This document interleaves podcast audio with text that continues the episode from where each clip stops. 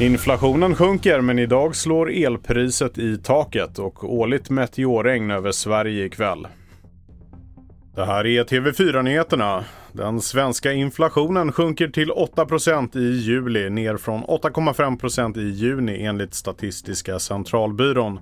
Men enligt Nordnets sparekonom Frida Bratt kan nedgången vara tillfällig.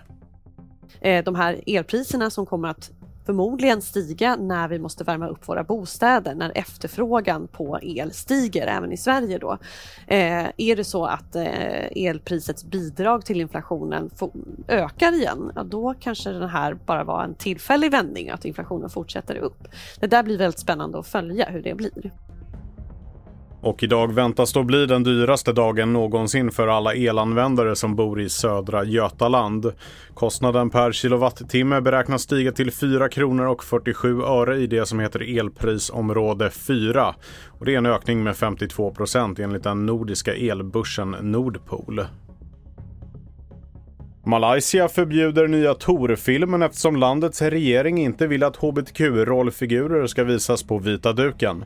En minister meddelade också under veckan att regeringen har åtagit sig att begränsa gaykulturen i landet.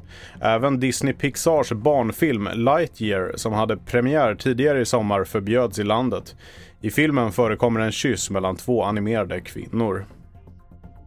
Ikväll är det dags att ge sig ut till en mörk plats och rikta blicken mot himlen om du vill ha chans att se ett massivt stjärnfall eller brinnande meteorbitar som korsar jordens omloppsbana som det egentligen är.